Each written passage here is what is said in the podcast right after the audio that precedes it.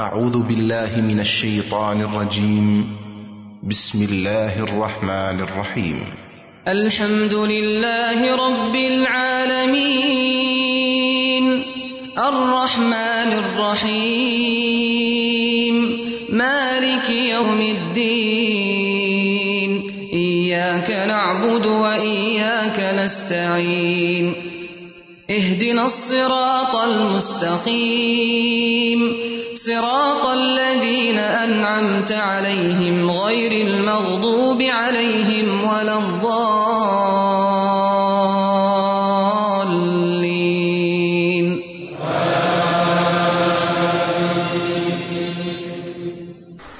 نحمده ونصلي على رسوله الكريم. اما بعد فاعوذ بالله من الشيطان الرجيم. بسم الله الرحمن الرحيم. رب شرح لي صدري ويسر لي امري واحلل عقدة من لساني يفقهوا قولي اللہ تعالیٰ کا لاکھ لاکھ شکر ہے جس نے ہمیں انسان بنایا۔ وہ چاہتا تو ہمیں کوئی بھی اور مخلوق بنا سکتا تھا، لیکن اس نے انسان بنا کر ہم سب پر ایک بہت بڑا احسان کیا۔ پھر اس کا شکر ہے کہ اس نے ہمیں مسلمان بنایا، اپنی پہچان دی۔ سیدھا راستہ دکھایا، ان کاموں کے بارے میں بتایا، جن کو کر کے ہم اس دنیا میں بھی کامیاب ہو سکتے ہیں اور آخرت میں بھی۔ ہمارے لیے وہ چیزیں بھی واضح کر دیں کہ جن سے بچنا ہم سب کے فائدے میں ہے۔ ہم سب کو ہماری زندگی کا مقصد بتایا۔ قرآن پاک میں اللہ سبحان و تعالیٰ فرماتے ہیں، خلق الموت والحیات لیبلوکم ایکم احسن عملا۔ اس نے موت اور زندگی کو پیدا کیا تاکہ تمہاری آزمائش کرے، تمہیں آزما کر دیکھے کہ تم میں اچھے کام کرنے والا کون ہے۔ اچھے کام کیا ہوتے ہیں؟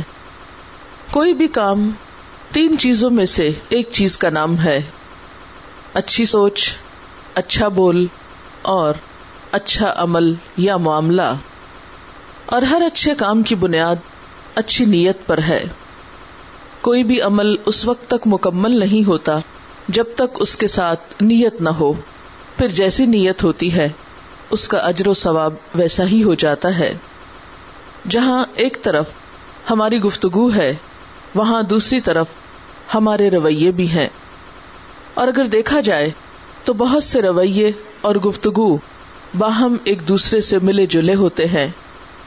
اچھا رویہ، اچھی گفتگو کے ساتھ اور بعض اوقات اچھے رویے میں جب گفتگو اچھی شامل نہیں ہوتی تو وہ رویہ بھی ناپسندیدہ ہو جاتا ہے۔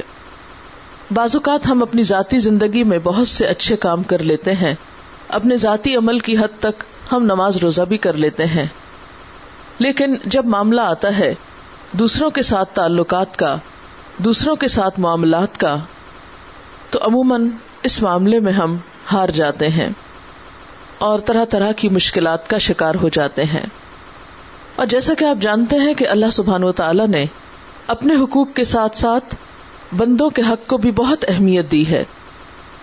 بلکہ یہاں تک کہا گیا کہ اللہ تعالیٰ اپنے حق میں سے تو جس کو چاہیں گے معاف کر دیں گے، لیکن بندوں کے حقوق جب تک بندے معاف نہیں کریں گے، اس وقت تک معاف نہ ہوں گے۔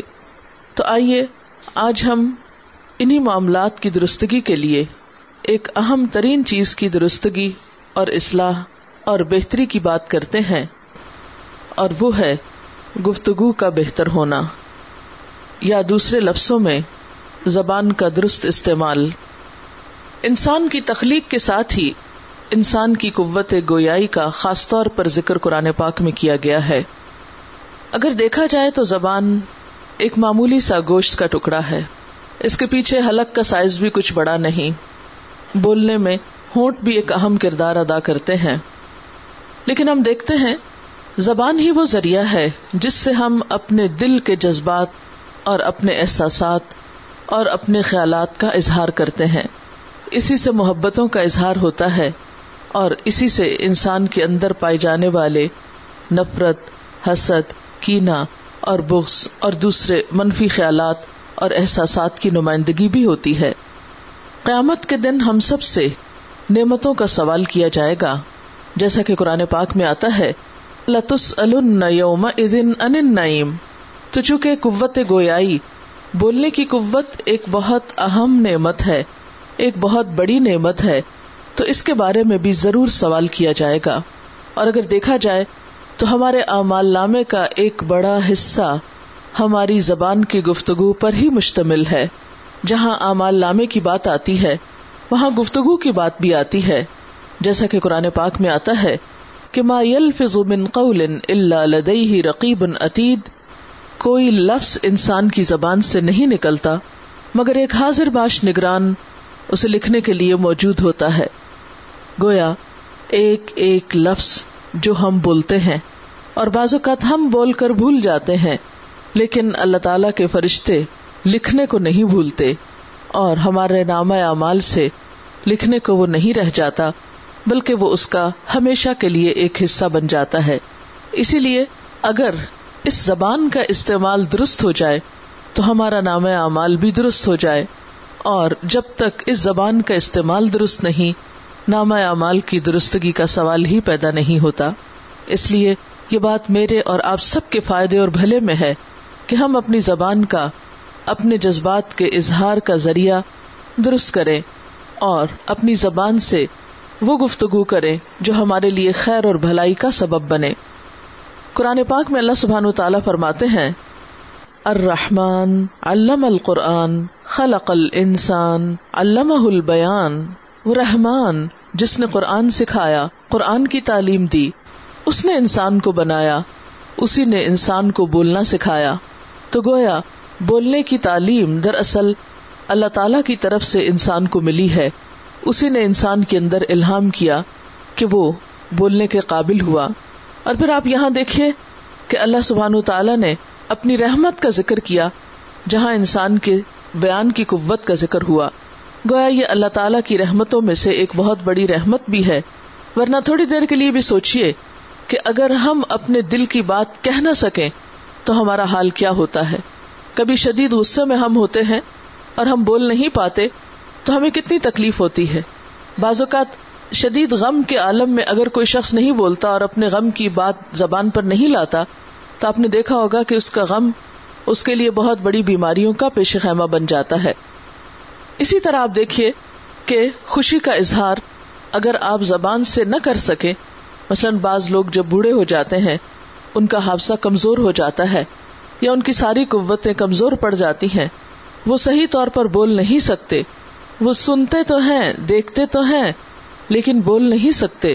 تو سب آس پاس والوں کو بھی ان پر ترس آ رہا ہوتا ہے، اور سب ایک دکھ میں مبتلا ہو جاتے ہیں کہ ایک انسان اپنے جذبات کے اظہار پر قادر نہیں رہا۔ پھر ہم دیکھتے ہیں کہ قیامت کے دن انسان کی زبان اور انسان کے ہاتھ پاؤں جو ہیں، یہ انسان کے اعمال کی گواہی بھی دیں گے۔ قرآن پاک میں اللہ سبحان و تعالیٰ فرماتے ہیں، یوم تشہد علیہم السنتہم و ایدیہم و ارجلہم بما کانو یعملون۔ اس دن گواہی دیں گے ان پر، ان کی زبانیں اور ان کے ہاتھ اور پاؤں، جو کچھ بھی وہ عمل کرتے رہے۔ گویا، دنیا میں زبان جہاں ہم اپنی فیور میں استعمال کرتے ہیں، قیامت کے دن اگر انسان کے اعمال درست نہ ہوئے تو یہی زبان انسان کے خلاف بھی استعمال ہوگی اور اسی طرح بعض کیسز میں زبان کو بند کر دیا جائے گا اور انسان کے ہاتھ پاؤں انسان کے خلاف گواہی دیں گے۔ نبی صلی اللہ علیہ وسلم نے فرمایا، اکثر لوگ اپنی زبان اور شرمگاہ کی حفاظت نہ کرنے کی وجہ سے جہنم میں جائیں گے۔ یعنی بہت سے لوگوں کا انجام برا کیوں ہوگا کہ وہ دو چیزوں کی حفاظت نہیں کریں گے اور ان کا غلط استعمال کریں گے، جس میں سے ایک زبان ہے۔ حضرت معاذ رضی اللہ تعالی عنہ کی حدیث میں آتا ہے کہ اللہ کے رسول صلی اللہ علیہ وسلم نے ان سے فرمایا کہ معاذ اپنی اس زبان کو بند رکھنا۔ حالانکہ حضرت معاذ رضی اللہ تعالیٰ عنہ وہ جلیل القدر صحابی ہیں جن کے بارے میں آپ نے خود فرمایا تھا، معاذ انی احب کا اے معاذ، میں تم سے محبت کرتا ہوں۔ یہ اسی محبت کا تقاضا تھا کہ آپ نے ان کو یہ خوبصورت نصیحت کی کہ معاذ اس زبان کو بند رکھنا۔ انہوں نے عرض کیا، اے اللہ کے رسول صلی اللہ علیہ وسلم، کیا ہم سے زبان کی باتوں پر بھی مواخذہ ہوگا؟ یعنی وہ حیران ہو کر بولے اور پوچھنے لگے کہ کیا ہم جو کچھ بولتے ہیں، اس پر بھی ہمارا حساب ہوگا؟ اس پر بھی پوچھ ہوگی، اس کا بھی جواب دینا ہوگا۔ آپ نے فرمایا، معاذ، تیری ماں تجھے گم کرے۔ جہنم میں منہ کے بل، یا فرمایا کہ ناک کے بل، لوگوں کو زبان کی کٹائی کے علاوہ اور کون سی چیز گرائے گی؟ یعنی سب سے زیادہ خطرناک چیز جو انسانوں کے برے انجام کا سبب بنے گی، وہ ان کی زبان ہی تو ہوگی۔ ایک اور حدیث میں آتا ہے کہ جس نے اپنی زبان روک لی، اللہ نے اس کی پردہ پوشی کر دی یعنی اس کے ایب چھپ گئے۔ اور یہ ایک حقیقت ہے کہ انسان جب تک خاموش رہتا ہے، اس کی اچھائی برائی چھپی رہتی ہے۔ اور جب وہ بولتا ہے، تو پتا چلتا ہے کہ اس کی قدر و قیمت کیا ہے۔ اور یہی بہترین آلہ اگر انسان کے خلاف بولنے لگے یا غلط باتیں بولنے لگے تو وہ ساری گواہی انسان کے خلاف جاتی ہے۔ بعض اوقات آپ کسی کے ساتھ بھلا کرتے ہیں، احسان کرتے ہیں اچھا معاملہ کرتے ہیں، لیکن زبان سے ایک دفعہ احسان جتا کر ساری نیکی کو برباد کر دیتے ہیں۔ اسی لیے قرآن پاک میں اللہ تعالیٰ فرماتے ہیں، لا تلو صدقات کم بل من اپنے صدقات کو احسان جتا کر اور ازیت دے کر ضائع نہ کرو۔ یعنی انسان جب کسی کو دے کر ساتھ احسان جتا دیتا ہے، تو سب کیے کرائے پہ پانی پھر جاتا ہے۔ ایک اور جگہ پر فرمایا قول معروف، ایک بھلی بات، ایک اچھی بات زبان سے نکالنا یعنی جس سے دوسرے کا دل خوش ہو جائے۔ وہ مغفرتن، اور دوسرے کو معاف کر دینا۔ خیرن، کہیں زیادہ بہتر ہے۔ من صدقتن، ایسے صدقے سے یتبوہا ادا کہ جس کے پیچھے ازیت لگی ہوئی ہو۔ یعنی انسان دوسرے کے ساتھ معاملہ اچھا کر رہا ہے یعنی لین دین میں ویسے اچھا ہے، لیکن زبان کا تیز ہے اور اس زبان کی تیزی کی وجہ سے دوسرے کو دکھ پہنچا دیتا ہے، جس کے نتیجے میں اس کا مال بھی ضائع ہو کر رہ جاتا ہے۔ ایک حدیث میں آتا ہے کہ قیامت کے دن اللہ سبحان و تعالی کچھ لوگوں سے بات نہ کریں گے، نہ ان کی طرف نظر اٹھا کر دیکھیں گے، نہ ان کو پاک کریں گے یعنی شدید ناراضگی کا اظہار کریں گے۔ اور یہ کون لوگ ہوں گے جو کسی پر احسان کر کے جتاتے ہوں؟ یعنی کسی کے ساتھ بھلا کرنے کے بعد پھر اس کو ازیت دیتے ہوں اپنی زبان سے اور ستاتے ہوں اور تنگ کرتے ہوں۔ آپ دیکھیے کہ بارہا ایسا ہوتا ہے کہ ہم نوکر چاکر لوگوں کے ساتھ یا اپنے سے کم مرتبہ لوگوں کے ساتھ عملی طور پر بھلا کرتے ہیں، ان کی خیر خواہی بھی کرتے ہیں، لیکن ساتھ ہی ان کو زبان سے ایسے تانے بھی دیتے چلے جاتے ہیں کہ جس سے ان کی عزت تار تار ہوتی رہتی ہے۔ اور نتیجتاً ان کو بھی دکھ پہنچاتے ہیں اور اپنے لیے بھی دکھ سمیٹتے ہیں۔ اس لیے ہمیں ہمیشہ جو کچھ بولتے ہیں اس کے بارے میں غور و فکر کرنا چاہیے اور سوچنا چاہیے۔ حضرت ابو سعید رضی اللہ تعالی عنہ سے روایت ہے کہ رسول اللہ صلی اللہ علیہ وسلم نے فرمایا، جب آدمی صبح کو اٹھتا ہے تو سارے اعضا زبان کے آگے ہاتھ جوڑتے ہیں یعنی ایک ایک عزو ہمارے جسم کا زبان کی منت سماجت کرنے لگتا ہے۔ کہ اللہ سے ہمارے معاملے میں ڈرنا، کیونکہ اگر تو سیدھی رہی تو ہم بھی سیدھے رہیں گے، اور اگر تو ٹیڑھی ہو گئی تو ہم بھی ٹیڑھے ہو جائیں گے، کیونکہ ہوتا یہ ہے کہ انسان جو باتیں کرتا ہے، پھر بالآخر اپنے ہی دعووں کو پورا کرنے لگتا ہے۔ بعض اوقات ایک غلط کام اس کو کرنا نہیں ہوتا، لیکن چونکہ اس کے منہ سے نکل چکا ہوتا ہے، تو اب اپنے کہے کی لاج رکھنا ہوتی، اس لیے اس کو پھر وہ غلطی کرنی پڑ جاتی ہے۔ اس لیے جو شخص زبان کو سمجھداری کے ساتھ، احتیاط کے ساتھ استعمال کرتا ہے۔ وہ بہت سے برے کاموں سے بھی بچ جاتا ہے۔ نبی صلی اللہ علیہ وسلم نے فرمایا، بخاری کی روایت ہے کہ بندہ اللہ کی رضامندی کی بات کرتا ہے۔ اس کی طرف اس کی توجہ بھی نہیں ہوتی، لیکن اللہ تعالیٰ اس کی وجہ سے اس کے کئی درجے بلند فرما دیتا ہے۔ اور بندہ اللہ کی ناراضگی والی بات کرتا ہے، جس کی طرف اس کا دھیان بھی نہیں ہوتا، لیکن اس کی وجہ سے وہ جہنم میں جا گرتا ہے۔ یعنی بے دھیانی سے کی ہوئی باتیں اور بلا وجہ میں اور بے مقصد کی ہوئی باتیں اور آپے سے باہر ہو کر باتیں کرنا، یہ تمام ایسی چیزیں ہیں جو بالآخر انسان کے نقصان کا سبب بنتی ہیں۔ ایک اور حدیث میں آتا ہے کہ اس کی وجہ سے مشرق و مغرب کے درمیانی فاصلے سے بھی زیادہ جہنم کی آگ کی طرف جا گرتا ہے۔ بعض اوقات انسان جب بات کرتا ہے تو آپ نے دیکھا ہوگا کہ اس کا اثر صرف وقتی نہیں ہوتا نسلوں تک جا پہنچتا ہے۔ مثلاً آپ دیکھیے کہ لفظ طلاق، کہنے کو تو ایک لفظ ہے اور چھوٹا سا لفظ ہے۔ جب کوئی شخص غصے میں آ کر یا چھوٹی سی بات کی وجہ سے بول دیتا ہے، تو یہ لفظ بھی کوئی معمولی لفظ نہیں۔ اسی طرح ایک شخص مسلمان ہوتا ہے تو ایک زبان سے بول ہی تو بولتا ہے۔ لا الہ الا اللہ ہی تو پڑھتا ہے۔ اسی طرح جب کوئی شخص کلمہ کفر بولتا ہے، تو وہ بھی چند لفظ ہی ہوتے ہیں، جس کی وجہ سے وہ اسلام کے دائرے سے نکل کر کفر کی طرف چلا جاتا ہے۔ تو زبان کی بات کچھ معمولی بات نہیں ہے، جو کچھ انسان کہتا ہے، وہ ایک دن انسان کی تقدیر بن جاتا ہے۔ کہتے ہیں نا کہ watch your thoughts because your thoughts become your words اپنی سوچوں کی حفاظت کرو، کیونکہ سوچیں تمہارے الفاظ بنتی ہیں۔ ہم جو کچھ سوچتے ہیں، جو ہمارے دل میں خیال آتے ہیں، وہی تو ہم بولتے ہیں۔ واچ یور ورڈس اپنے الفاظ کے بارے میں دھیان رکھو because your word become your actions کیونکہ ہمارے الفاظ ہمارا عمل بن جاتے ہیں۔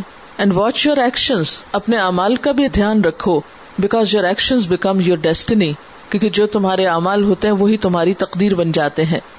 اس لیے اسلام نے ہمیں بہت خوبصورت سبق سکھایا ہے۔ سورت البقرا پہلے ہی پارے میں ارشاد باری تالا ہے۔ وقول سے حسنا اور لوگوں سے بھلی بات کہنا۔ یہ حکم دراصل بنی اسرائیل کو دیا گیا تھا اور ان سے پکا وعدہ لیا گیا تھا کہ تم لوگوں کے ساتھ اچھی طرح معاملہ کرنا۔ لیکن اس کے بعد ہمارے لیے بھی اس کو قرآن پاک میں دہرایا گیا اور یہی تعلیم ہم امت مسلمہ کے لیے بھی ہے کہ لوگوں کے ساتھ بھلے طریقے سے پیش آنا اور ان سے اچھی بات کہنا۔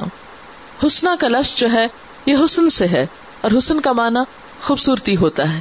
یعنی دوسروں سے بات کرتے ہوئے خوبصورت رویہ اور خوبصورت معاملہ رکھنا، جس سے دوسروں کی حوصلہ افزائی ہو، نہ کہ دل شکنی ہو۔ محسن وہ شخص ہوتا ہے جس کی ہر ادا سے خوبصورتی جھلکتی ہے۔ اس کا ہر عمل حسین ہوتا ہے۔ خواہ وہ عبادات ہو یا معاملات ہوں، اس کا ہر کام خوبصورت کام ہوتا ہے۔ لیکن کتنے افسوس کی بات ہے کہ جب دنیا کے معاملات ہوں تو ہم ہر چیز میں پرفیکشن چاہتے ہیں۔ اپنی ڈیکوریشن کی بات ہو یا گھر کی ڈیکوریشن کی، اپنے لباس کے معاملے میں ہم کتنے فسی ہوتے ہیں، چھوٹی چھوٹی چیزوں کو بھی قبول نہیں کرتے، کتنی کتنی محنت کرتے ہیں، پھر جا کر ہم کچھ مطمئن ہوتے ہیں۔ اپنے چہرے پر ایک زائد بال پسند نہیں کرتے، کوئی داغ دھبا ہم کو اچھا نہیں لگتا، ہماری راتوں کی نیند اڑ جاتی ہے، اگر ہمارے رنگت میں کچھ فرق آنے لگے۔ بڑے انسان سے ملاقات کے لیے جاتے ہیں، تو ہم بہت سنبھل کر بات کرتے ہیں۔ اپنا لباس بھی ٹھیک رکھتے ہیں۔ اپنی ایک ایک ادا پہ نظر رکھتے ہیں کہ ہم بیٹھے کس طرح ہیں۔ ہمارے ہاتھ کدھر کو جا رہے ہیں۔ لیکن ہم سب اگر اپنی اپنی نمازوں کا جائزہ لیں کہ ہمارے رکو اور سجود کیسے ہیں، تو ہم خود کو خود پہچان سکتے ہیں۔ نبی صلی اللہ علیہ وسلم نے فرمایا کہ بدترین چوری نماز کی چوری ہے۔ لوگوں نے حیران ہو کر پوچھا کہ کیا نماز کی بھی چوری ہوتی ہے؟ تو آپ نے فرمایا ہاں رکو اور سجدے صحیح طور پر ادا نہ کرنا۔ قیامت کے دن پہلا سوال نماز کے بارے میں ہوگا۔ جب ہماری نمازیں پیش کی جائیں گی، کیونکہ امال نامہ اس دن سامنے لایا جائے گا۔ ارشاد باری تالا ہے یوم ادن تو ردونا لا تخفا من کم خافیا اس دن تم لوگ پیش کیے جاؤ گے اور تمہارا کوئی عمل بھی چھپا نہ رہ جائے گا۔ انسان کے سارے امال اس کے سامنے لا کے رکھے جائیں گے۔ تو اس وقت آپ سوچیں کہ جس طرح کی نمازیں ہم پڑھتے ہیں، جیسا قیام رکو اور سجدے ہم کرتے ہیں اور اس میں کم ہی اللہ کو یاد کرتے ہیں۔ یہ نمازیں کتنی خوبصورت ہو کر ہمارے سامنے رکھی جائیں گی۔ ظاہر وہی جو کچھ ہم آگے بھیج رہے ہیں اور جو کچھ ہم پیش کر رہے ہیں۔ دنیا کے معاملات میں ہم تھوڑی تھوڑی چیز کے معاملے میں بہت حساس بھی ہوتے ہیں۔ لیکن نماز کے معاملے میں اکثر دیکھا گیا ہے کہ خواہ سطر کا خیال ہو یا نہ ہو، ہمیں اس کی فکر نہیں ہوتی۔ یعنی دنیا میں مثلاً ایک دلہن کا دوپٹہ جو ہے وہ اگر ٹھیک سے نہیں لیا ہو تو ایک ایک کھڑا ہو کر انسٹرکشن دے رہا ہوتا ہے۔ یہاں سے پیچھے کر لو، یہاں سے آگے کر لو، یہ نہیں دکھ رہا، وہ زیور چھپ گیا۔ سیدھی ہو کے بیٹھو۔ ہر ایک وہاں انسٹرکشن دے رہا ہوتا ہے کہ تم زیادہ سے زیادہ نمائش کر سکو۔ لیکن اگر نماز میں ہمارا دوپٹہ کہیں لٹک کر جا رہا ہو اور کوئی ہماری توجہ مبزول کرا دے کہ دیکھو بال ننگے ہو رہے ہیں، تو اس وقت ہم کیسی ناراضگی کا اظہار کرتے ہیں۔ اور اس بتانے کو بھی کتنا مائنڈ کرتے ہیں کہ یہ بتانے کی ضرورت نہیں ہے، اتنی ریجیٹی اختیار نہ کرو۔ حالانکہ دنیا کے معاملے میں جو کچھ بھی ہم کرتے اس کو ریجیڈیٹی کا نام نہیں دیتے۔ لیکن دین کے معاملے میں بنیادی سطر کو ڈھانپنا، بنیادی شرائط کو پورا کرنا، اس معاملے میں بھی ہم کیئرلیس ہوتے ہیں۔ کبھی میں سوچتی ہوں، اتنا ڈر لگتا ہے کہ یہی نمازیں جب ہمارے سامنے ادھوری ادھوری رکھی جائیں گی، بدنما شکل میں رکھی جائیں گی، تو ہمارا شرم کے مارے حال کیا ہوگا؟ کہ ایک اللہ کی عبادت پوری کائنات کے مالک کے آگے کھڑے ہونے کا سلیقہ ہم نے ساری زندگی نہ سیکھا۔ کیا کچھ سیکھ لیا، لیکن اس کے آگے کھڑے ہونا ہم کو نہ آیا۔ لہذا یہ ہمارے چونکہ فرائض میں سے ہے، اس لیے ہمیں اس معاملے میں بھی پوری توجہ دینے کی ضرورت ہے۔ اور اس کے بعد یہ کہ محسن کا چونکہ ہر عمل خوبصورت ہوتا ہے، خواہ وہ عبادت ہو، خواہ وہ لوگوں کے ساتھ معاملہ ہو، خواہ وہ لین دین ہو، خواہ کچھ بھی ہو، اس کے کوشش یہ ہوتی ہے کہ اس کا اخلاق بھی خوبصورت ہو اور اس کے تعلقات بھی اچھے ہوں اور اس کا لین دین اور اس کا انسانی معاملہ جو ہے وہ بھی بہترین ہو۔ خواہ وہ گھر کے اندر ہو، خواہ وہ گھر کے باہر ہو، خواہ وہ دوستوں کے ساتھ ہو، خواہ وہ دشمنوں کے ساتھ ہو۔ تو اس سے یہ پتا چلتا ہے کہ کوئی بھی شخص جو ہماری نظروں میں اچھا نہ بھی ہو، لیکن اسلام ہمیں کیا سکھاتا ہے؟ کہ ہماری گفتگو اور ہمارا معاملہ اس کے ساتھ اچھا ہی رہے۔ کیونکہ جب ہم کسی کے ساتھ زیادتی کرتے ہیں، ظلم ڈھاتے ہیں، تو ہم کوئی نہ کوئی اس کی توجہ ضرور ڈھونڈ لیتے ہیں، تعویل کر لیتے ہیں۔ کیونکہ یہ شخص ایسا اور ایسا ہے، اس لیے مجھے اس کے ساتھ ایسا کرنا ہی تھا، اس کے بغیر چارہ نہیں۔ لیکن اگر ہم حضور صلی اللہ علیہ وسلم کو دیکھتے ہیں، ایک روز آپ اپنے گھر میں حضرت عائشہ رضی اللہ تعالیٰ عنہا کے ساتھ تشریف فرما ہے کہ اتنے میں ایک شخص باہر دروازہ کھٹکھٹاتا ہے۔ آپ پوچھتے ہیں کہ کون ہے؟ جب وہ شخص اپنا تعارف کراتا ہے، تو آپ حضرت عائشہ کو بتاتے ہیں، یہ شخص اپنی قوم کا بدترین آدمی ہے۔ لیکن اس کے بعد جب باہر جاتے ہیں، تو اس سے بہت اچھی طرح پیش آتے ہیں۔ حضرت عائشہ دیکھ کر حیران ہوتی ہیں کہ مجھے تو آپ نے بتایا تھا کہ یہ شخص اچھا نہیں ہے، اپنی قوم کا بدترین آدمی ہے۔ اور جب آپ نے اس کے ساتھ معاملہ کیا ہے تو انتہائی خوبصورت، تو وہ آپ سے پوچھتی ہے کہ آپ نے ایسا کیوں کیا؟ تو آپ نے فرمایا کہ عائشہ سب سے برا آدمی اللہ کے نزدیک قیامت کے دن وہ ہوگا جس کی بدی سے ڈر کر لوگ اس کی ملاقات چھوڑ دیں گے۔ یعنی میں یہ نہیں چاہتا کہ میں اس کے لیول پر آ کر بات کروں۔ اور قرآن پاک میں اللہ تعالیٰ فرماتے ہیں لوکن تفزن غلیز القلبی لنفدو من حولک۔ اگر آپ لوکن تفزن تند خو ہوتے ترشرو ہوتے غلیز القلب سنگ دل ہوتے لنفدو من حولک۔ یہ سب آپ سے دور چھٹ جاتے۔ یہ سب صحابہ کرام جو آپ پر جان دینے کو تیار ہے یہ سب بھاگ جاتے یہاں سے۔ یہ آپ صلی اللہ علیہ وسلم کی شیریں کلامی تھی۔ یہ آپ کی محبت تھی۔ یہ آپ کا معاف کرنا تھا کہ جو لوگوں کی غلطیوں کو معاف کر کے ان کے قصوروں اور خطاؤں کے باوجود ان کو سینے سے لگاتے تھے۔ یہی وجہ ہے کہ وہ آپ کے ساتھ ہمیشہ وفادار رہے۔ اور حضرت عائشہ کو آپ نے کیوں بتایا تھا کہ یہ شخص اچھا نہیں؟ کہ کہیں ایسا نہ ہو کہ آپ کی غیر موجودگی میں وہ آپ کے گھر آئے اور کوئی دھوکا دے جائے یا کوئی نقصان دے جائے، تو اس کے بارے میں اطلاع دینا تو ضروری تھا۔ ہمارا عام طور پر روزانہ کا جو تعلق ہوتا ہے وہ تین طرح کے لوگوں سے ہوتا ہے۔ کچھ لوگ ہم سے عمر مرتبے میں بڑے ہوتے ہیں، ان سے ہمارا معاملہ لین دین گفتگو، بات چیت ہوتی ہے۔ کچھ لوگ ہمارے برابر کے ہوتے ہیں۔ اور کچھ لوگ ہم سے چھوٹے ہوتے ہیں۔ عموماً یہ ہوتا ہے کہ جو لوگ ہم سے بڑے ہوتے ہیں، مثلاً عمر میں بڑے ہیں، یا مرتبے میں بڑے ہیں، یا علم میں بڑے ہیں، تو ہم ان سے مروب ہو کر ان کی بڑائی سے مروب ہو کر ان کے ساتھ اچھا سلوک کرتے ہیں۔ بہت کم لوگ ایسے ہوتے ہیں جو اتنے بدتمیز اور بد اخلاق ہو کہ اپنے بڑوں کا بھی احترام نہ کریں۔ کیونکہ نبی صلی اللہ علیہ وسلم نے فرمایا لئی سمنا وہ شخص ہم میں سے نہیں جو بڑوں کی تعظیم نہ کرے اور چھوٹوں پہ شفقت نہ کرے۔ اس کا ہم سے تعلق نہیں۔ تو گویا اس سے کیا پتا چلتا ہے کہ بڑوں کا احترام تو اسلام کی بنیادی اور بہت بیسک ریکوائرمنٹس میں سے ہے۔ تو الحمد للہ بہت سے لوگ دوسروں کی عمر، مرتبے، رتبے کا خیال رکھتے ہوئے ان کے ساتھ کچھ اچھا ہی معاملہ کر لیتے ہیں۔ اگر دل سے نہ بھی کریں تو مجبوراً ہی کر لیتے ہیں۔ دوسری طرح کے لوگ ہمارے برابر کے ہوتے ہیں۔ ان سے ہم عام طور پر وہی کرتے ہیں جو وہ ہم سے کرتے ہیں۔ جیسے آپس میں بہن بھائی ہوتے ہیں یا دوست احباب ہوتے ہیں، تو جیسا وہ کرتے ہیں، ہم بھی ویسا ہی ان کے ساتھ معاملہ کرتے ہیں۔ لیکن اصل مشکل ان کے ساتھ ہوتی ہے جو ہم سے چھوٹے ہوتے ہیں۔ خواہ وہ عمر میں چھوٹے ہوں، یا پھر رتبے میں، جیسے نوکر چا کر یا پھر وہ اسٹیٹس میں، جیسے کوئی مانگنے والے یا بھکاری، یا غریب لوگ، یا کم علم یا نا سمجھ قسم کے لوگ۔ عموماً ہم یہاں پر آ کر آزمائش میں پڑ جاتے ہیں۔ ہم بھول جاتے ہیں کہ یہاں بھی اچھا برتاؤ کرنا ہے۔ بچے ہم سے چھوٹے ہوتے ہیں، ہم ان کو جیسے چاہتے ہیں بلاتے ہیں۔ بعض اوقات بہت کمانڈنگ وے میں، بعض اوقات بہت ڈانٹ ڈپٹ کر، بعض اوقات ان کے ساتھ بدتمیزی بھی کر لیتے ہیں۔ کیوں؟ یہ تو چھوٹے ہیں، یہ تو اپنے ہیں، یہ تو بچے ہیں۔ نہیں، چاہے وہ بچے ہیں، لیکن ان کا بھی ایک احترام ہے، ان کا بھی ایک مقام ہے۔ ان کے اندر بھی ایک دل ہے۔ بلکہ چھوٹوں میں تو دل اور چھوٹا ہوتا ہے۔ وہ تو جلدی ٹوٹنے کا ڈر ہوتا ہے۔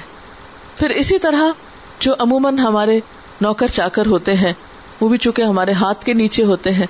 اس لیے ہمیں گفتگو کرتے وقت بہت سے امور کا لحاظ رکھنے کی ضرورت ہے۔ تو اب میں چند ایسی باتیں آپ کے سامنے رکھوں گی کہ جن کی روشنی میں ہم اپنے آپ کو پرکھ بھی سکتے ہیں اور اپنی گفتگو کا جائزہ بھی لے سکتے ہیں۔ کچھ چیزیں ایسی ہیں جو ہمیں اپنی گفتگو میں ڈالنی ہے کچھ ایسی ہیں جو نکالنی ہے تو اللہ کرے کہ ہم اس کوشش میں کچھ کامیاب ہو سکے سب سے پہلی بات تو یہ ہے کہ گفتگو با مقصد ہونی چاہیے۔ اللہ تعالیٰ نے زبان اس لیے نہیں دی کہ ہم بولتے ہی چلے جائیں اور ہر وقت اس کو استعمال ہی کرتے رہیں۔ ہم اپنی اس زندگی کو اگر با مقصد بنائے تو ان شاء اللہ گفتگو بھی با مقصد ہوگی۔ نبی صلی اللہ علیہ وسلم نے فرمایا، اللہ تعالیٰ کو تین چیزیں ناپسند ہیں۔ نمبر ایک، بے مقصد گفتگو۔ نمبر دو، مال کا ضائع کرنا۔ نمبر تین، غیر ضروری سوال۔ بے مقصد گفتگو یعنی کوئی مقصد نہیں، کوئی کچھ نہیں، صرف بولے جا رہے ہیں، بولے جا رہے ہیں۔ کبھی ادھر کی بات، کبھی ادھر کی، کبھی آسمان کی، کبھی زمین کی، کبھی دائیں کی، کبھی بائیں کی۔ کسی کو انٹرسٹ ہے یا نہیں، کسی کو کوئی دلچسپی ہے یا نہیں۔ لیکن چونکہ ہمیں بولنے کی عادت پڑی ہوئی ہے، اس لیے ہم یہ نہیں دیکھتے کوئی بور ہو رہا ہے، کوئی سننا چاہتا ہے، نہیں سننا چاہتا۔ ہم سنائے چلے جاتے ہیں۔ بعض اوقات تو یہ ایک نفسیاتی بیماری بھی بن جاتی ہے۔ اور خاص طور پر جب انسان جو جو پھر عمر میں بڑا ہوتا چلا جاتا ہے، اس کو اپنے آساب پر، اپنی زبان پر، اپنی بہت سی چیزوں پر کنٹرول کم ہو جاتا ہے۔ تو اگر ابتدائی عمر سے اس کی ٹریننگ نہ کی جائے اپنی زبان کو روکنے کی، تو بڑے ہو کر بھی پھر مشکل پیش آتی ہے۔ یہی وجہ ہے کہ بہت سے بزرگ بزرگ ہو کر بھی عزت نہیں پا سکتے، کیونکہ وہ اپنی زبان کا صحیح استعمال نہیں کرتے۔ وہ بیٹھے بیٹھے کوئی کام نہیں تو کسی نہ کسی پہ کوئی تبصرہ ضرور کرتے رہیں گے، جس کے نتیجے میں وہ اپنے لیے مشکلیں پیدا کرتے ہیں۔ تو اس لیے گفتگو کسی مقصد کے تحت ہونی چاہیے یا کسی کو کوئی فائدہ پہنچانے کے لیے، کوئی رہنمائی کرنے کے لیے، یا کسی کے سوال کے جواب میں، یا کسی کے نفع مند علم میں کچھ اضافہ کرنے کے لیے۔ دوسری چیز اللہ تعالیٰ کو جو ناپسند ہے، وہ مال کا ضائع کرنا ہے۔ مال کا استعمال تو جتنا بھی ہو ضرورت کے تحت وہ جائز ہے لیکن ضائع کرنا ناپسندیدہ ہے۔ ضائع کرنے میں کیا آتا ہے؟ مثلاً آپ دیکھیے کہ ہم کھانا ضرورت سے زائد پکا کے پھر اسے استعمال کرنے کی بجائے بس پھینک دے اور وہ کسی کے بھی منہ میں نہ جائے۔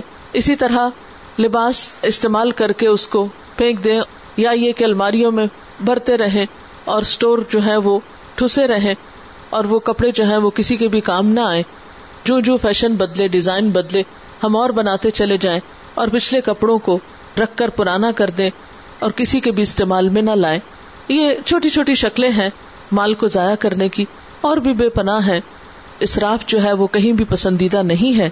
اور تیسری چیز جو ہے وہ غیر ضروری سوال۔ ایک سوال وہ ہوتا ہے جو ہمیں پیش آتا ہے اور ہم پوچھتے ہیں۔ اور ایک سوال وہ ہوتا ہے جو بس ہمیں کوئی نظر آ جائے تو ہم صرف اپنی تسلی کے لیے یا تسکین کے لیے کیے چلے جاتے ہیں۔ بعض اوقات مفروضوں پر مبنی سوال ہم کرتے ہیں دین میں۔ تو یہ کیلو کال بھی اور بحث مباحثہ اور آرگیومنٹ اسی طرح آپس کے تعلقات خراب ہوتے ہیں۔ پھر اسی طرح یہ ہے کہ عام گفتگو میں جب ایک انسان بے مقصد بولتا ہے تو اس سے بھی اس کی شخصیت کھل کر سامنے آتی ہے۔ جیسے ایک وہ مشہور سینگ ہے کہ small mind talk about people جو چھوٹے دماغ کے لوگ ہوتے ہیں وہ ہمیشہ لوگوں پہ تبصرے کرتے رہتے ہیں۔ یعنی یہ انسان کی جو پرسنالٹی ہے، چونکہ گفتگو جب ہم بولتے ہیں تو ہمارے اندر کو ظاہر کرتی ہے کہ ہم خود کیا چیز ہے تو جو لوگ لوگوں پہ تبصرے کرتے رہتے ہیں، فلاں ایسا ہے، فلاں ویسا ہے، فلاں کے کپڑے ایسے ہیں، فلاں کا رکھ رکھاؤ ایسا ہے، فلاں اس جگہ گیا، وہ ادھر آیا، اس نے یہ کھایا، اس نے وہ پکایا۔ یعنی اس طرح کی چھوٹی چھوٹی چیزیں جو ضروریات زندگی میں سے ہیں، بلا وجہ ان پہ باتیں کرنا یہ انسان کی شخصیت کے لیے کچھ بہت اچھی چیز نہیں۔ پھر اسی طرح کہا جاتا ہے کہ average mind talk about events درمیانے درجے کے جو لوگ ہوتے ہیں وہ حالات حاضرہ کو بہت ڈسکس کر دیں۔ کبھی اس پالیٹکس کو ڈسکس کرنا، کبھی ایک لیڈر پہ بات کرنا، کبھی دوسرے پہ کرنا، کبھی ایک ملک کی سیاست پہ، کبھی دوسرے ملک کی سیاست پہ اور کرنا، کرانا کچھ نہیں۔ یعنی عملی پریکٹیکلی کوئی پارٹیسپیشن نہیں، کسی بھی مفید کام میں۔ لیکن ہر ایک پر بیٹھ کر ہم ایسے انالیس کرتے رہتے ہیں کہ جس سے ہمارا براہ راست کوئی تعلق نہیں ہوتا۔ یہ بھی ایک بیکار قسم کی گفتگو ہوتی ہے۔ اور پھر great mind talk about ideas جو اعلیٰ دماغ لوگ ہوتے ہیں، وہ آئیڈیاز لاتے ہیں، عمل کی چیزیں سامنے لاتے ہیں، دوسروں کی بھی رہنمائی کرتے ہیں۔ خود بھی اچھے اچھے کاموں میں مصروف ہوتے ہیں اور دوسروں کو بھی کرتے ہیں۔ تو ہم سب کو بھی کوشش کرنی چاہیے۔ جیسے قرآن نے کہا و تواسو بالحق کے و تواسو بصبر کہ ایک دوسرے کو حق بات بتانا، ایک دوسرے کو صبر کی تلقین کرنا انکریج کرنا، نیکی کے کاموں میں ایک دوسرے کو آگے بڑھانا، یہ انسان کے لیے دنیاوی اعتبار سے بھی فائدہ مند ہے۔ کیونکہ جب آپ کسی کو کسی اچھی بات کی طرف رہنمائی کرتے ہیں، تو خود بھی آپ کو سیٹسفیکشن ہوتی ہے۔ اور آخرت کے اعتبار سے بھی بہت اچھا ہے، کیونکہ نبی صلی اللہ علیہ وسلم نے فرمایا ادال الخیر کفائی لی نیکی کی طرف رہنمائی کرنے والا ایسا ہی ہے جیسا وہ خود کر لینے والا۔ مثلاً آپ بیٹھے ہیں، آپ کے سامنے کوئی شخص کہیں جا رہا ہے، کسی دوسرے شہر جا رہا ہے یا ملک جا رہا ہے، آپ اس کو ایک اچھا مشورہ دیتے ہیں، دیکھو فلان جگہ جا رہے ہو، سویٹر لیتے جانا، وہاں ٹھنڈ ہوتی ہے۔ اب آپ کے اس مشورے کی وجہ سے وہ شخص ایک کام کر لیتا ہے، اس کو آسانی ہو جاتی ہے، تو یہ آپ کے حق میں ایک ثواب لکھا جائے گا۔ اور ایسی چیزوں میں مشورہ دینا کہ جس میں عموماً ہم مشورہ دینے سے بخل بھی کر جاتے ہیں، مثلا کوئی شخص بازار جا رہا ہے اور وہ آپ کے سامنے ذکر کر رہا ہے کہ میں فلاں چیز خریدنا چاہتا ہوں اور آپ کو پتا بھی ہے کہ اچھی چیز کہاں ملتی ہے، لیکن آپ محض بخل کے مارے کہ اس کو بھی اچھائی مل جائے گی، میں کیوں ذکر کروں؟ مجھے اتنی مشکل سے اس دکان کا پتا چلا اور اس کو مفت میں ہی میں مشورہ دے دوں۔ ہمیں پتا بھی ہے، مگر ہم نے خاموشی جان بوجھ کے اختیار کی ہوئی ہے، ذرا خوب یہ خوار ہو لے تو پھر اس کو بتائیں گے۔ تو اس قسم کا بخل جو ہے، اچھائی کے معاملے میں وہ کرنا پسندیدہ نہیں ہے۔ دوسرے کے ساتھ بھلائی خیر خواہی کا معاملہ، یہی اسلام اور ایمان کی پہچان ہے۔ نبی صلی اللہ علیہ وسلم نے فرمایا، تم اس وقت تک مومن نہیں ہو سکتے، جب تک کہ اپنے بھائی کے لیے وہ نہ چاہو جو اپنے لیے چاہتے ہو۔ اگر ہم کسی تکلیف سے بچنا چاہتے ہیں، ہم کسی اچھی چیز کو پانا چاہتے ہیں، تو دوسرے کی بھی اس چیز کی طرف رہنمائی کرنے میں حرج نہیں۔ گھر بیٹھے ہی آپ کو بہت سا ثواب مل سکتا ہے۔ اسی طرح یہ ہے کہ جھوٹ اور ایمان اکٹھے نہیں ہو سکتے۔ جھوٹ ایمان کا دشمن ہے، جھوٹ منافقت ہے، جھوٹ منافق کی علامت ہے۔ نبی صلی اللہ علیہ وسلم نے فرمایا، جس شخص میں چار باتیں ہوں، وہ پکا منافق ہے۔ اور اگر اس میں سے کوئی ایک بات ہے، تو منافقت کی ایک خصلت ہے جب تک کہ وہ اس سے چلی نہ جائے۔ اور وہ چار باتیں کون سی ہیں؟ بات کرے تو جھوٹ بولے، وعدہ کرے تو پورا نہ کرے۔ اس کے پاس امانت رکھی جائے تو خیانت کر جائے۔ اور اگر جھگڑا کرے تو گالی دے یعنی انتہا پسند ہو۔ چھوٹی چھوٹی باتوں میں آپے سے باہر ہو جائے تو یہ منافقت کی علامت بتائی گئی، مومن ایسے برے اخلاق سے پاک ہوتا ہے۔ سچ آپ کو کانفیڈینس دیتا ہے اور یہ کانفیڈینس جو ہے، یہ آپ کی گفتگو کو وزن دیتا ہے، آپ کی بات کی اہمیت کو بڑھاتا ہے۔ لہذا، قرآن پاک میں اللہ سبحان و تعالیٰ فرماتے ہیں کہ وچ تنبو قول الزور، جھوٹی بات، جھوٹے بول سے پرہیز کرو۔ اب یہ جھوٹی بات کیا ہے؟ قول الزور کیا ہے؟ قول الزور مضاف مضافل ہے ٹھیک ہے نا؟ تو ترجمہ کیسے ہوگا؟ زور کے کال سے یعنی جھوٹ کے بولنے سے۔ جھوٹ کے بولنے سے بچو۔ زور کے قول سے بچو۔ زور کیا ہے؟ زور کا معنی صرف جھوٹ ہی نہیں ہوتا، بلکہ ہر وہ بات ہوتی ہے جو حق سے ہٹی ہوئی ہو۔ اس کی کئی قسمیں ہو سکتی ہیں۔ قرآن پاک میں قول زور کے مقابلے میں قولن سدیدہ کا لفظ آتا ہے۔ یا الذین امن اتق اللہ وقول قولن سدیدہ سیدھی بات کیا کرو۔ باتوں میں ہیر پھیر نہ ہو دھوکا نہ ہو۔ ایسی بات نہ ہو جس میں کوئی رکھنا یا ابہام ہو، یا پیچیدگی ہو۔ فک الغا ایک کتاب ہے، لغت کی فک یعنی لفظوں کی فک لفظ کا معنی کیا ہے، لفظ کا روٹ کیا ہے۔ جیسے فک الحدیث ہوتا ہے، اسی طرح فک الغا بھی ہوتا ہے۔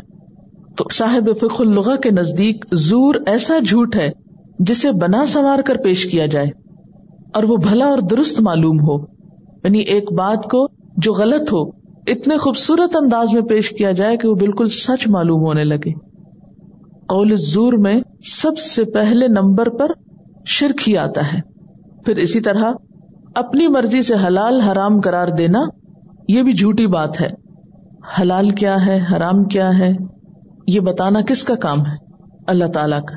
اگر اس میں کوئی اپنی مرضی سے تبدیلی کر لیتا ہے، حلال کو حرام کر دیتا ہے یا حرام کو حلال کرتا ہے، اور پیغمبروں کی واضح تعلیمات کے خلاف کوئی عمل کرتا ہے، تو وہ شخص بھی جھوٹ کا مرتکب ہوتا ہے۔ وہ بھی ایک غلط بات کہتا ہے۔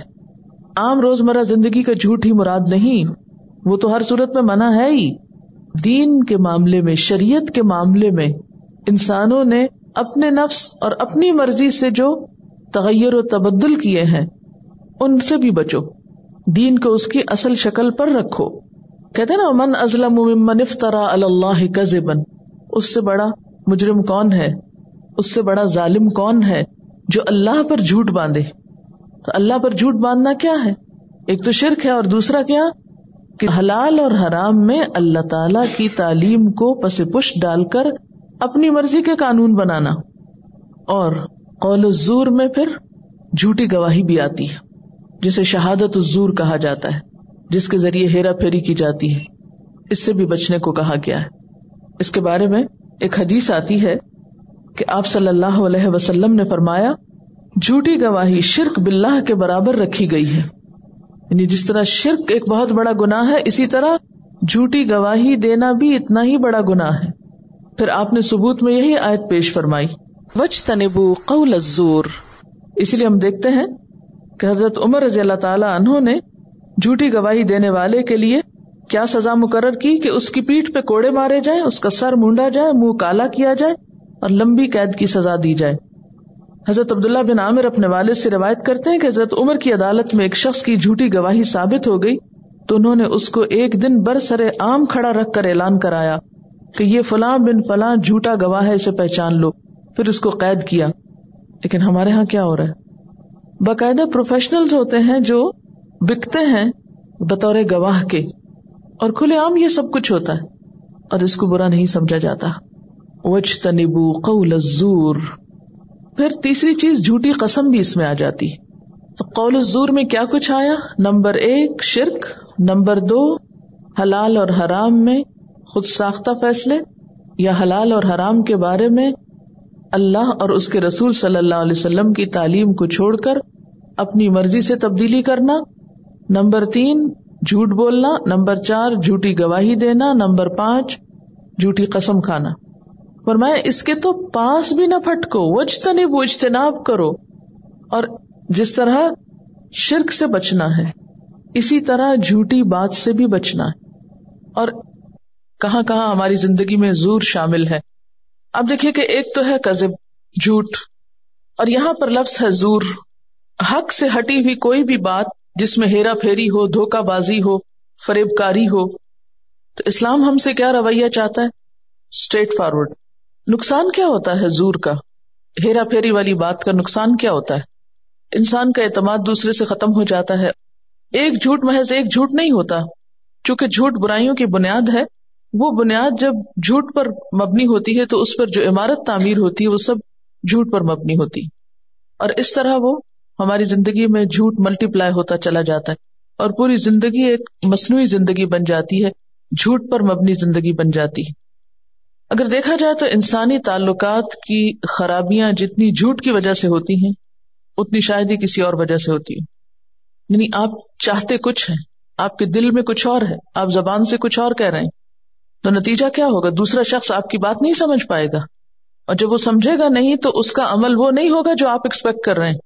نتیجہ تن آپ اس سے مایوس ہوں گے اور اس طرح تعلقات بگڑ کر رہ جائیں گے۔ الحاد ظلم، انحراف دلال ان سب چیزوں کی بنیاد میں جھوٹ ہی ہے، زور ہی ہے۔ کہتے نا کہ جب کسی عمارت کی بنیاد ٹیڑھی ہو جائے تو خواہ وہ عمارت سوریا تک اٹھائی جائے تو وہ کیا ہوگی؟ ٹیڑھی کی ٹیڑھی ہی ہوگی۔ کیونکہ بنیاد جو ٹیڑھی تو جس تعلق میں، جس معاملے میں، جس گفتگو میں، جس طرز زندگی میں جھوٹ کی آمیزش ہو، پھر وہاں سے خیر اور بھلائی اور ہدایت اور سیدھی راہ کی توقع ہی نہیں کی جا سکتی۔ مثلاً، خاندانی زندگی کی بنیاد رکھتے ہوئے جب رشتے کی لین دین ہوتی ہے، اس وقت بہت سی باتیں ہیرا پھیری میں چھپائی جاتی ہیں یا غلط بتائی جاتی ہیں، جس کے نتیجے میں آئندہ زندگی میں پھر اعتماد ڈیولپ ہی نہیں ہوتا۔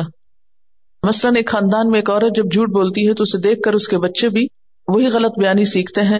نتیجہ تن خاندانی زندگی کی جو بنیاد ہے، جب وہ بچپن سے جھوٹ پر رکھی جائے گی تو آئندہ جا کر کیا ہو سکتا ہے؟ مثلاً تجارت میں ہمارے یہاں بہت جھوٹ پایا جاتا ہے اور تجارت میں ہیرا پھیری کی وجہ سے جہاں ہمارے اندرونی زندگی متاثر ہو رہی ہے، مثلاً ہماری صحت متاثر ہو رہی ہے یا باہم ایک دوسرے پر اعتماد متاثر ہو رہا ہے۔ اسی طرح دوسری قوموں کے ساتھ جب ہمارا لین دین ہوتا ہے، تو اس میں بھی اعتماد متاثر ہوتا ہے، جس کے نتیجے میں ہماری تجارت فروغ ہی نہیں پا سکتی۔ جھوٹ کی بنیاد پر ایک دفعہ آپ کسی کو دھوکا دے سکتے ہیں، دو دفعہ دے سکتے ہیں، لیکن کب تک کوئی دھوکا کھائے گا؟ جھوٹ جو ہے بزدلی بھی سکھاتا ہے۔ کیونکہ جب آپ غلط بیانی کرتے ہیں، تو بنیادی طور پر آپ بزدل ہوتے ہیں۔ اور یوں لگتا ہے نا کہ جیسے ایک انسان پھر بزدلی کی وجہ سے اندر سے کھوکھلا ہے، کھایا ہوا ہے۔ اس کے اندر کانفیڈینس کی کمی ہے اور اگر ہے بھی تو اسے غلط طریقے سے استعمال کر رہا ہے۔ یعنی حقیقت کو چھپانے میں وہ کانفیڈینس استعمال ہو رہا ہے وہ بہادری استعمال ہو رہی ہے۔ حقیقت کے اظہار میں نہیں۔ نتیجہ جو شخصیت پروان چڑھتی ہے، وہ اندر سے کھوکھلی ہوتی ہے۔ زور کے بنیادی معنوں میں آپ نے دیکھا کہ بنا سوار کے کسی چیز کو پیش کرنا چیز کی حقیقت کچھ ہو، لیکن اسے اس طرح خوشنما انداز میں پیش کرنا کہ وہ کچھ اور نظر آئے۔ اب اس وقت ایڈورٹائزنگ ایجنسیز جو مختلف پروڈکٹس کے اشتہار بناتے ہیں تو بازو کا تو اس میں حقیقت کچھ اور ہوتی ہے، لیکن وہ دکھائی کچھ اور جاتی۔ اور آپ اپنے چاروں طرف دیکھ رہے ہیں کہ محض اشتہارات کی بنیاد پر تجارت کو کتنا فروغ دیا جاتا ہے اور یوں لگتا ہے کہ بعض اوقات ہم جان بوجھ کر بھی دھوکا کھا رہے ہیں۔ کیونکہ ہم دیتے بھی ہیں کھاتے بھی ہیں، تو حرام کھانے اور کھلانے کے عادی ہو گئے ہیں، اس لیے اس پولوٹیڈ فضا میں احساس بھی نہیں ہوتا کہ ہم کہاں کہاں غلط کر رہے ہیں۔ کسی معاشرے میں عدل و انصاف کا ہونا اس کی ترقی کی بنیاد ہوتا ہے۔ یا اس معاشرے کی خوشگواری اور خوشحالی کی بنیاد ہوتا ہے، لیکن اپنے نظام عدالت میں آپ دیکھ لیجیے کہ کیا ہو رہا ہے۔ جھوٹے مقدمات کا پیش ہونا، جھوٹی گواہیوں کا پیش ہونا، جھوٹے فیصلے ہونا، جھوٹی وکالت ہونا یعنی ایک کے بعد ایک اسٹیپ پر جھوٹ اور لوگوں کو پتا بھی ہوتا ہے اور اس کے باوجود اس کی مذمت اور ممانعت کی طرف کسی کو احساس ہی نہیں۔ اپنے نظام سیاست کو ہم دیکھ سکتے ہیں کہ الیکشن سے پہلے جس طرح کے عوام سے وعدے کیے جاتے ہیں اور جتنے بڑے بڑے دعوے کیے جاتے ہیں نیت اور ارادے میں بھی ان کو پورا کرنا نہیں ہوتا۔ وہ پتا ہوتا ہے کہ دھوکا دے رہے ہیں اور لوگ دھوکا کھا رہے ہوتے ہیں۔ اس کے باوجود یقین بھی کر رہے ہوتے ہیں۔ خبروں میں آپ دیکھیے کہ بہت سی چیزیں ایسی ہیں کہ جن کا حقیقت سے تعلق نہیں ہوتا۔ یا اگر تھوڑا بہت حقیقت سے تعلق ہو بھی تو بسا اوقات ان کو اس طرح ہیر پھیر کر کے پیش کیا جاتا ہے کہ بات کچھ ہوتی ہے، بنا کچھ اور دی جاتی۔ کہنے والے کا مطلب وہ نہیں ہوتا جو پیش کیا جاتا ہے۔ یعنی گویا ہر شعبہ زندگی میں جھوٹ اتنا داخل ہو چکا ہے کہ یوں لگتا ہے کہ سچ تو شاید ہمارے لیے ہے ہی نہیں۔ شاپنگ کے وقت دکاندار کو جھوٹ بول کر یہ بتانا کہ فلاں دکاندار تو اتنے کی دے رہا ہے اور یہ ہم اتنے کی لے کر آئے حالانکہ تھوڑا سا ہی فائدہ ہوگا اس جھوٹ کی بنیاد پر، لیکن وقتی فائدے کی خاطر ہم اس جھوٹ کو بھی جھوٹ نہیں سمجھتے۔ اپنے رہن سہن میں جو طرز عمل ہم نے اختیار کیا ہوا ہے، اپنے اوڑھنے، پہننے، کھانے، پینے طریقہ زندگی اختیار کرنے میں اس میں بھی ایک بڑا حصہ جھوٹ ہوتا ہے۔ ہم وہ ہوتے نہیں ہیں، ہماری مادی، معاشی حالت وہ نہیں ہوتی جو ہم لوگوں پہ ظاہر کر رہے ہوتے۔ ہیں عام طور پر ہم جھوٹ کو ذہانت کی علامت سمجھتے۔ ہیں دوسروں کو بے وقوف بنانے، دوسرے سے حقائق چھپانے کو ہم عقل مندی سمجھتے۔ اس کو اپریشیٹ کیا جاتا ہے، جس کے نتیجے میں جھوٹ بولنے والا جھوٹ بول کر خوشی محسوس کرتا ہے۔ یعنی اپنے بارے میں بھی ہم بہت سے جھوٹ بول کے کیا کہتے ہیں، ہم تو کبھی جھوٹ نہیں بولتے۔ سب سے بڑا جھوٹ یا مسلحت کے اس پہ پردے چڑھا لیتے ہیں۔ باقاعدہ ایک دن منایا جاتا ہے سال میں اپریل پھول کا، جس کا مقصد ہی جھوٹ بولنا ہے اور جھوٹ بول کر دوسروں کو پریشان کرنا اور اس کو فن بنا لیا ہم نے، انٹرٹینمنٹ